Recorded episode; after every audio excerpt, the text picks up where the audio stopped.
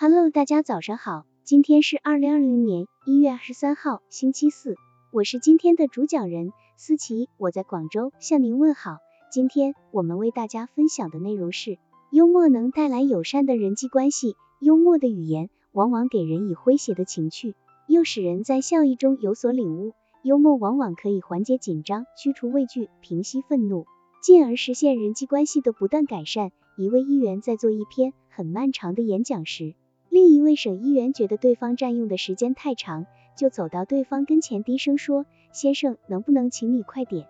话未说完，那个正在演讲的议员便回过头来，用严厉的口气低声呵斥他道：“你最好出去。”然后仍旧继续其演讲。提出建议的议员觉得受到了别人的侮辱，顿时怒气冲天。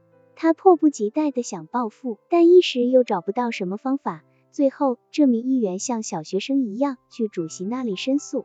这个议员找的是麻省省议会的主席柯立芝。他对柯立芝说：“柯立芝先生，你听见某某刚刚对我说的话了吗？”听见了，柯立芝不动声色地答着。但是，我也已经看过了有关的法律条文，你不必出去。柯立芝把那位议员的愤怒当成了玩笑，不让自己卷入这种。儿童式的争吵的漩涡中去，就是因为他能看出这种无聊的争吵的幽默之处。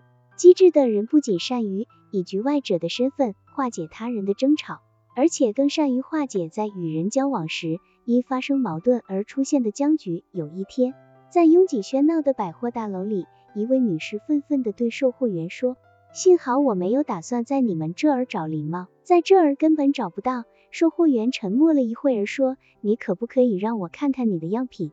售货员的幽默打破了与顾客间的僵局。学会在交往中适时的表现些幽默，你的成功概率一定会大大增强。在把事情弄得很紧张、很严重的时候，能在这种白热化的僵局中看出其中所包含的幽默成分，这样便能镇定自若、超然物外。有了这种心理素质，便可巧妙的避免麻烦纠纷。如果柯立芝或是那位售货员对于争吵也采取一种较真的态度，那对于大家又有什么好处呢？